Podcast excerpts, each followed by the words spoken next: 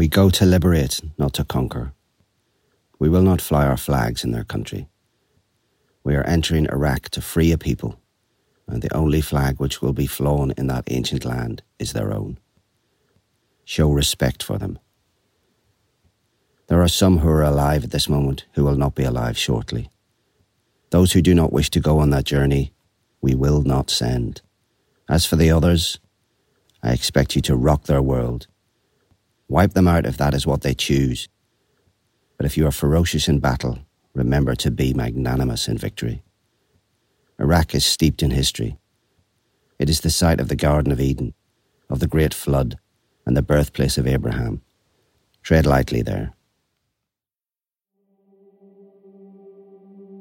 20 years ago, in March 2003, the American led invasion of Iraq began.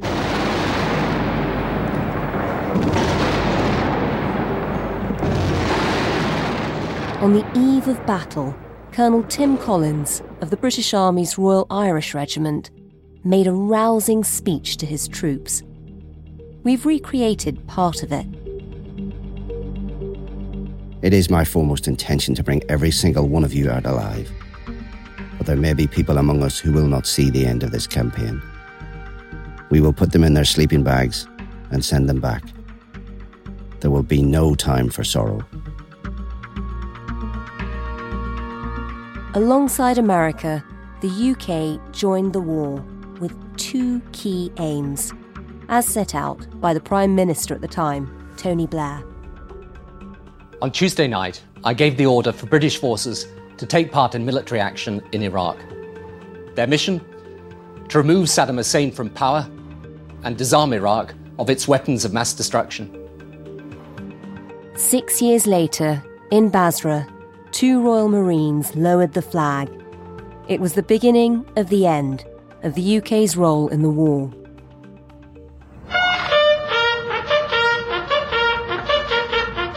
At the end, a minute's silence to remember the fallen and reflect on at least 100,000 Iraqis believed to have died. Saddam Hussein was dead. The country had been torn asunder, and hundreds of thousands of people had been killed. And no weapons of mass destruction were ever found. I've got mixed feelings here. What did my son die for?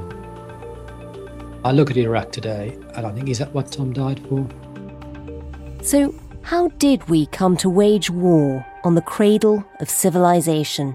Where did the allegation that Iraq was hiding weapons of mass destruction actually come from? And how did it mislead us into a war? This is the story of a dodgy dossier, a source called Curveball, and the weapons that were never there. And we'll hear from a key weapons inspector who was. You're listening to Stories of Our Times from the Times and the Sunday Times. I'm Manveen Rana. Today, Iraq 20 years on. The weapons that never were.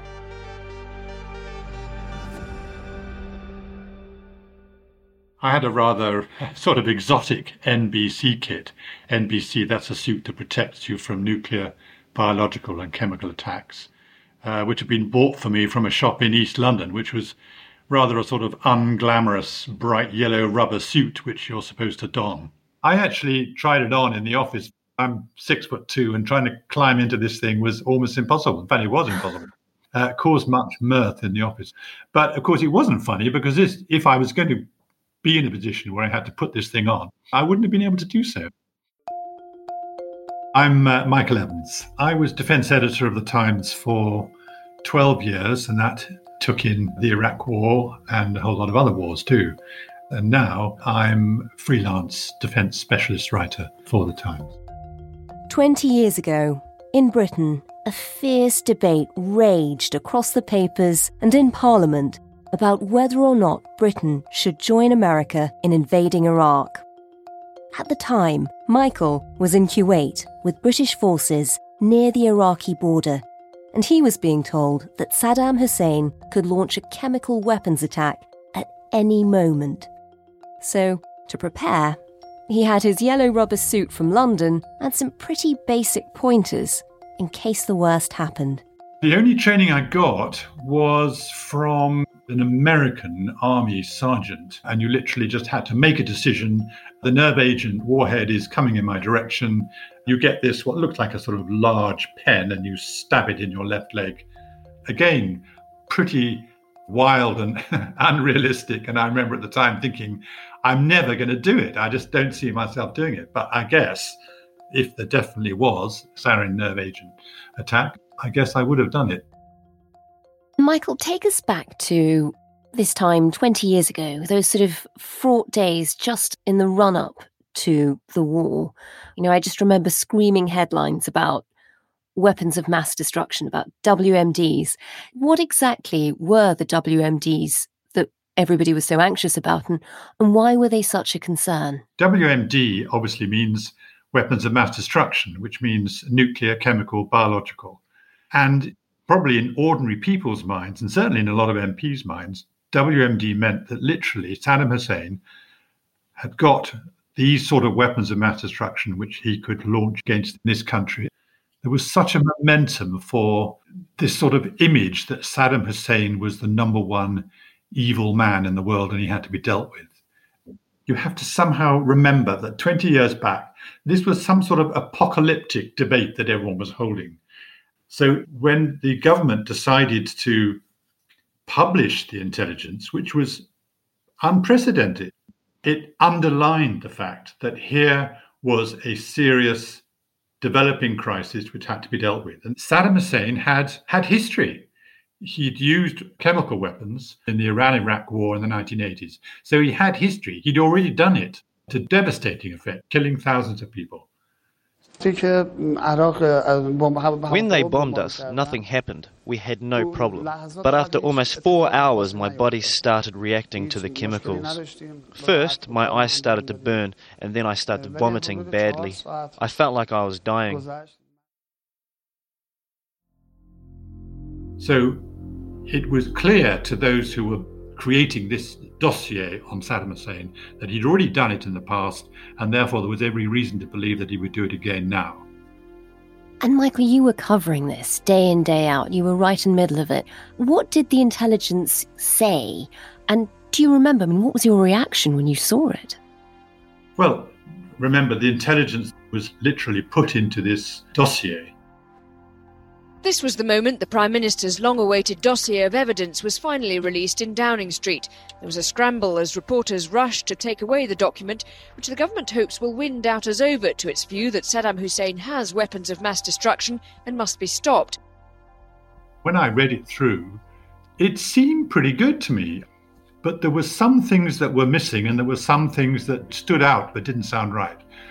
The first thing that it didn't have it didn't have many ifs and buts in it. Normally, when you hear about intelligence reports, there's a lot of sort of, well, it could be this, it could be that. Intelligence isn't a document full of facts. Intelligence is all about assessments and analysis based on what they hope is good sources. And it seemed to me that they must have good sources because they were coming out with all this dramatic stuff. But there was very little hesitancy about the report. That worried me a little bit. I am quite sure, I think most people are, that he has these weapons and that the people in the documentation exist to show that. And the other thing that stood out was this wonderful 45 minute warning. What it said was that the Iraqi forces had the capability to launch weapons of mass destruction within 45 minutes of the order being given. Now, that could only be correct and accurate if it referred to battlefield weapons. And by that, I mean artillery loaded with shells that are tipped with a chemical warhead. They just have 15 miles range or something like that. They're not going to launch and arrive in the heart of London. But the report didn't say that. It didn't say, but by the way, we're only referring to battlefield weapons. It just left it as unsaid. And that seemed to me to be a little bit unwise. And of course, On the basis of that report, a lot of headlines the following day gave the impression that literally this country was potentially facing the threat of weapons of mass destruction within 45 minutes of the order being given, which was never, never correct. But I don't think the government really put that one right at the time. And it helped to generate, if you like, this building momentum towards the war that eventually happened. And at the time, there were weapons inspectors who were looking at, at what was happening in Iraq. Just remind us about the role they played in the debate. Hans Blix was the was the head of the UN weapons inspection team, and his job was to try and find these weapons of mass destruction, which everyone said was around in Iraq. His team had carried out some 700 inspections at 500 sites uh, by March 2003. I would hope that they will give us more sites to look because that's the best thing that we can have from the intelligence. Then we can test whether the Iraqis actually have hidden something. All he said, quite rightly, was We have not discovered any weapons of mass destruction, and we would like to continue to search for more.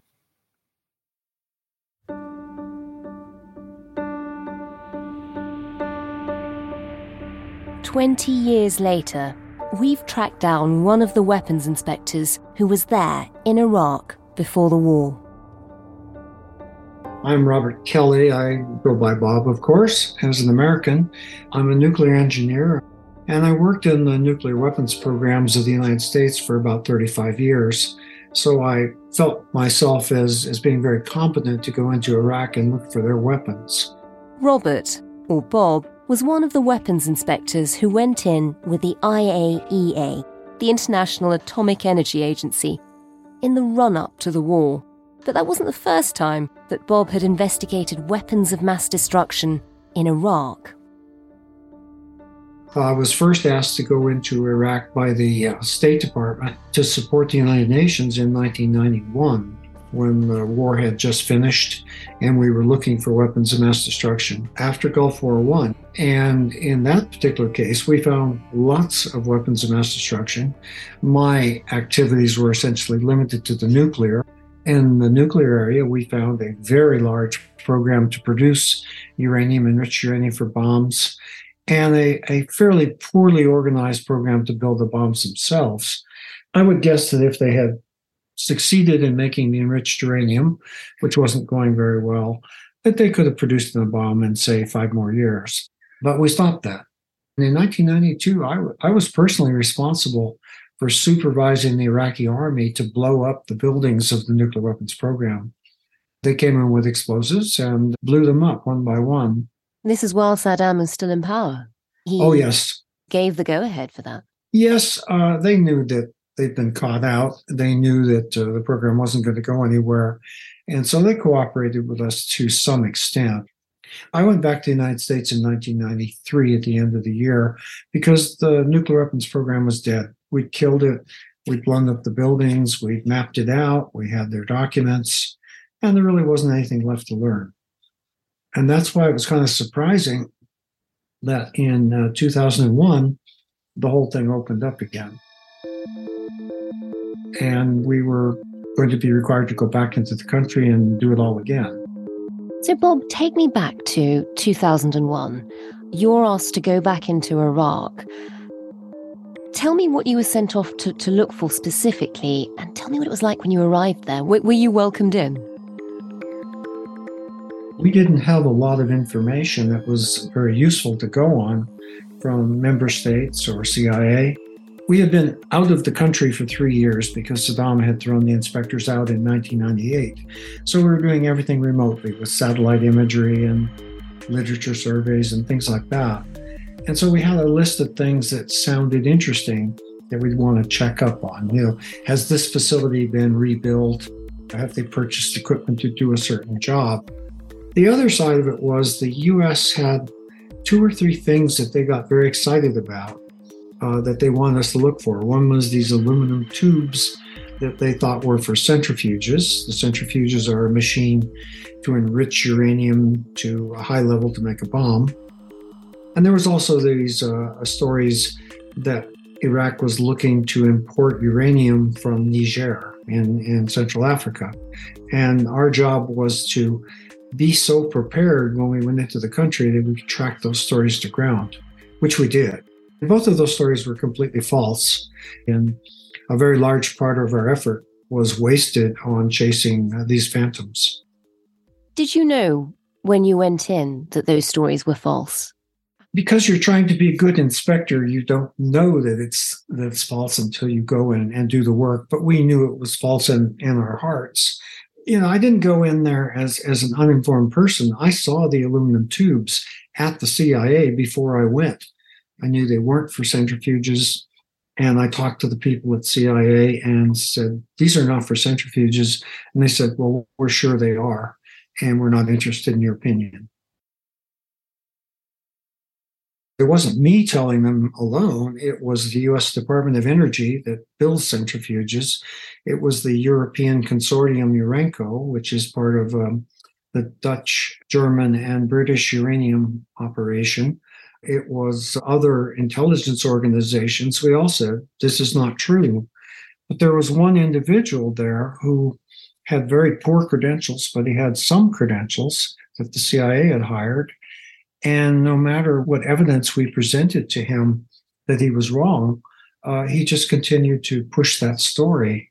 We in the country then showed very convincingly the tubes were for making small rockets for um, conventional warfare. They had nothing to do with uh, long range missiles and they had nothing to do with nuclear.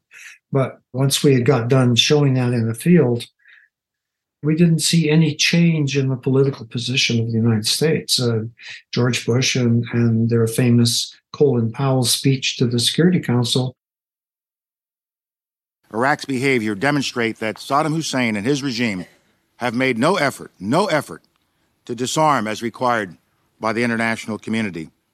Indeed, Saddam Hussein and his regime are concealing their efforts to produce more weapons of mass destruction. They continue to peddle that trash. Back in Britain, it was the same story. Despite those warnings from the weapons inspectors, the government looked set to join America in its invasion. At the time, Michael Evans was reporting on the unstoppable march to war. This great political, diplomatic, military momentum that had been building up had gone too far. And then, of course, the whole political debate came in about whether you should get a second resolution from the UN to the use of force. Just remind us about the argument around that and why people thought it was necessary and where the debate was. It's about international law it was felt that you needed a proper mandate from the UN to use force. And the government itself wanted it because they wanted to have a copper bottomed authority from the UN. They never got it, principally because France and Russia didn't think it was justified. And that then introduced this extraordinary sort of debate about whether it was lawful to carry on with an invasion uh, without the second mandate they based it eventually uh, on the argument that Saddam Hussein had been in breach uh, of United Nations resolutions about the retention and development of weapons of mass destruction. He'd been in breach of it since 1991, and that therefore it justified taking military action. It was a very difficult argument, one that caused a lot of angst in the Tony Blair government. To retreat now, I believe, would put at hazard all that we hold dearest. Turn the United Nations back into a talking shop, stifle the first steps of progress in the Middle East, leave the Iraqi people to the mercy of events on which we would have relinquished all power to influence for the better. But eventually, with Washington firmly in the view that military action was justified, they came down on the side of saying, right, we can carry on with this war without a second mandate. And it was an argument, of course, that led to the resignation of Robin Cook, who was then leader of the Commons and formerly Foreign Secretary. And that was an extraordinary moment in Parliament. Just remind us of his argument of, of what he said. Robin Cook was probably one of the finest orators in the House of Commons. I applaud the heroic efforts the Prime Minister has made in trying to secure a second resolution. Whenever he stood up to speak, everyone listened. And his argument was simple. We cannot now pretend that getting a second resolution was of no importance. You cannot go to war without international agreement. It will be unlawful for a war to go ahead without this mandate. I intend to join those tomorrow night who vote against military action now. It is for that reason, and that reason alone, and with a heavy heart, that I've resigned from the government. But the Blair government had decided that it was justified, and they did it, I, I believe, in good faith believing that despite the failure of the weapons inspectors to find any weapons of mass destruction, they believed that the threats were still there. You were in Kuwait at the time, very close to the border with Iraq. Just what did it mean for you, whether or not there, there would be WMDs? I mean, how much of a worry was it? I can remember it very well because I remember interviewing all the commanding officers who were involved in preparations for the war, and all of them, without exception, believed the intelligence. I just remember the feeling that, my God, this is this is actually going to happen. At some particular point in Iraq, the Republican Guard or whoever of, of Saddam Hussein are going to open fire with weapons of mass destruction. So yes, it was incredibly real, and I had I had absolutely no reason to doubt that this was a genuine fear. I didn't doubt it. I didn't have any reason to doubt it.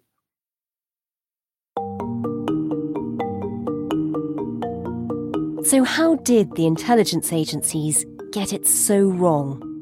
Who were the mysterious sources convincing them that Saddam Hussein had weapons of mass destruction which could be deployed in minutes? Coming up, we'll find out about one of those sources, a man codenamed Curveball. That's in just a moment.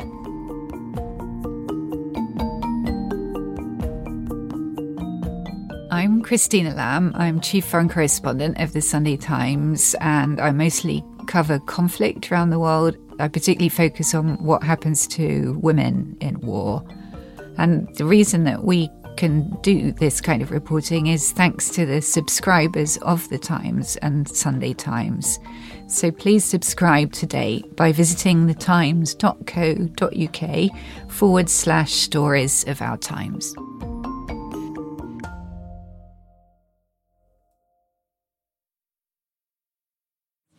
A full scale invasion of Iraq is underway this morning by land, sea, and air. For 10 hours, parts of the 3rd Infantry Brigade had charged across the desert in a formation four kilometres wide. This was hard, relentless driving, taking the column 120 miles deep inside Iraq. It's the 20th of March, 2003, and the war has begun. The initial military victory actually comes very quickly. Just a few weeks later, the statue of Saddam Hussein is toppled as chains attached to a US Marine tank pull it down. This giant statue crumbled at the knees and toppled over, but as it collapsed, a great roar came up from the cloud. There it goes. Mm. has fallen down to the ground. It is an incredibly symbolic moment for the people of Iraq. But back in London, the debate over the strength of the intelligence that took us to war is still raging.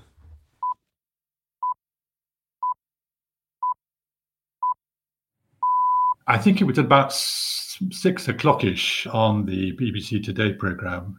Thank you very much, Darren. It is now seven minutes past six. Andrew Gilligan, the defence reporter, who I knew very well, was interviewed by John Humphrys. The government's facing more questions this morning over its claims about weapons of mass destruction in Iraq.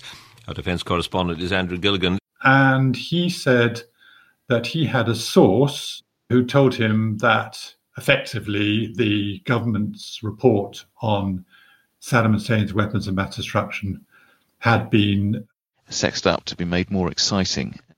It was almost a throwaway line on the radio, the implication being that the report was not based on fact but had been exaggerated. Well, the 45 minutes isn't just a detail. It, it, did go to the heart of the government's case that Saddam was an imminent threat, and, and it was repeated four times in the dossier, including by the Prime Minister himself. When eventually the government realized what he'd said, well, it was one of the most sort of dramatic BBC versus Number 10 dramas that I've ever been involved in. And for literally weeks and weeks and weeks, defense reporters were involved in trying to find out where this story had come from and whether it was true. And, and, in the meantime, the number 10, of course, was going ballistic about the report and demanding apologies. But in the long run, it, it turned out that actually the source, who we now know to be David Kelly, who was a Ministry of Defense chemical weapons expert, that he didn't actually say there were no weapons of mass destruction. He actually believed it along with everyone else. But he was also worried about the dossier for the very reason that I gave, which was there were no ifs and buts. And that sort of turned into this great idea that the document had been sexed up by the government. Uh, Michael, you mentioned David Kelly there. Just remind us a bit more about him and what, what happened to him. It was one of the many tragedies of that particular war. And in his case, it was a, an absolutely personal tragedy. The guy was not named, obviously, by Andrew Gilligan, hmm. who rightfully kept his name confidential. But it was in the interests of the government to get his name out. Now, I'm not saying that the government gave out his name, they didn't. But the, the, agreement was that if journalists came up with the right name, then they would confirm it. And this is exactly what happened eventually, was that the name, uh, I in fact found the name, and uh, it was confirmed. And eventually um, his name was published, both in the Times and also in the Financial Times. And uh, well, it was incredibly sad that this poor man was then summoned to appear before a House of Commons Select Committee and was brutally treated by the MPs on that committee for disloyalty, if you like, or for what he'd said to the BBC. What other journalists have you met? I'm afraid at the moment I can't list that. Uh, I need to compile that list. But basically, the list is very few people. You could phone the clerk later tonight, could you? Uh, with the list precisely? I think it's something that should be formally requested of the Ministry of Well, I disagree because uh, this it's a matter of who you met. It can't be state secrets, can it? It is not state no. secrets at all. But I have to have an accurate record of who I've met. I have to consult with my diary. He was very brutally treated, and the poor man was not in any way either trained or experienced in dealing with this sort of pressure and it uh, it affected him considerably. And uh, eventually, he committed suicide, and uh, it's one of the great tragedies of that time, I think.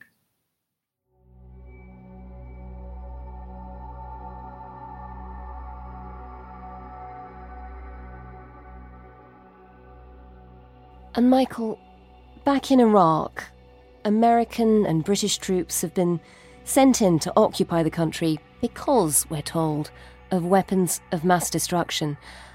At what point do they realise that there aren't any? So while the fighting was going on, there were teams looking everywhere. They looked in warehouses, they looked in schools, they looked in hospitals, they looked in sheds. And whenever we then addressed the Ministry of Defence and said, well, look, nothing's been found, what's going on? They always came back and said, just be patient. They will be found. But they weren't. Where did all the false allegations around WMD come from? Whose evidence had the intelligence services been relying on, and why was it so flawed? In the last 20 years, we've learnt a lot about who the intelligence sources were and what motivated them. Let's start with a man codenamed Curveball, who Michael Evans reported on in the Times. Curveball was probably the key informant uh, that was behind the whole intelligence setup for the Iraq war invasion. But Curveball turned out to be an Iraqi who had defected to Germany in 1999 and claimed that he was part of Saddam Hussein's chemical weapons and biological weapons program. He claimed that he was a chemical engineer working in one of the key sites, and uh, he was entirely convincing. But first of all, he defected in 1999, so he was already behind the times, if you like, because uh, the invasion was 2003. Uh, so he was out of the loop anyway, even if he had genuinely been a chemical engineer for Saddam Hussein's regime. But it, it probably is true, I think it was true, that he was just a fantasist. He had managed to get a defection to Germany, and so he uh, sold his story, if you like, to the German intelligence. This was passed on to the Americans, and they, between the two services, they believed this guy, but actually he was a, he was literally making it up. But of course, what he came up with was what the West wanted to hear. They wanted desperately to get the intelligence that Saddam Hussein did have weapons of mass destruction, and this guy, Curveball, so called, produced the goods. And apart from Curveball, was there any other evidence for WMD? Were there any other sources who were substantiating what they were saying? Well, allegedly there was. Of course, there was the famous case which was actually initiated by British intelligence, which was that Saddam Hussein had sent a team to Niger in Africa to acquire uranium, which, by the way, was dismissed by Niger at the time. I'm still not sure to this day where this intelligence came from and why it was treated with such respect. Hmm. But it was, and of course, this piece of information, intelligence, was also very important in persuading the West to go ahead with the war. In terms of the intelligence community, for example, here, how much did it affect their standing for the next two decades? It had a huge impact. And one of the first things which MI6 did, for instance, they appointed a senior member of MI6 to look into the whole question of verification, validation of sources, because this was absolutely the key to this whole thing. Could these sources be trusted? Were they credible? So they carried out an investigation into all sourcing, how sources were acquired, how they were backed up by other sources, how the whole system worked. You couldn't give a report to government based on intelligence if it was based on one source. You had to have secondary sources and maybe tertiary sources to back up what was originally found. And looking back on it now, 20 years later, is there a sense that, you know, this was one of the big failures of intelligence? I fear so, yes, definitely. I referred before to this tremendous momentum that was building up in this country and in America and elsewhere. And as part of this momentum, there was this desperation to find physical justification for going to war. And it was this demand for intelligence that drove the intelligence services to find everything and anything that would help the government to make its case. And for the experts, the weapons inspectors like Bob Kelly, who were telling the intelligence services at the time that they were making a mistake.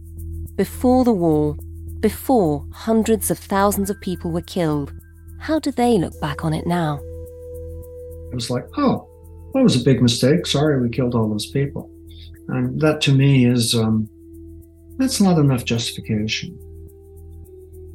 It made me very, very upset, and that was at uh, you know 20 years ago, and I'm still upset about it we were experts in the field who were sent there by our governments and who were paid by our governments, but they didn't seem to listen.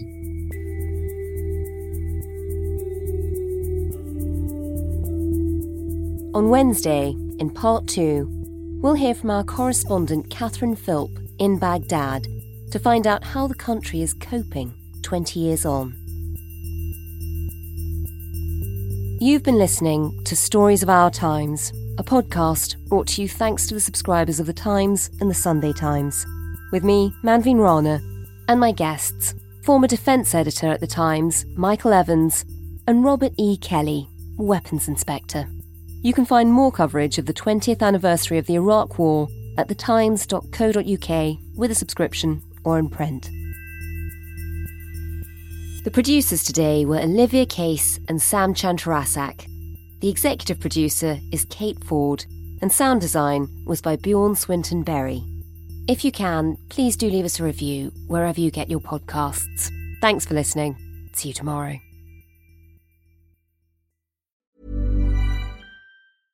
Selling a little or a lot?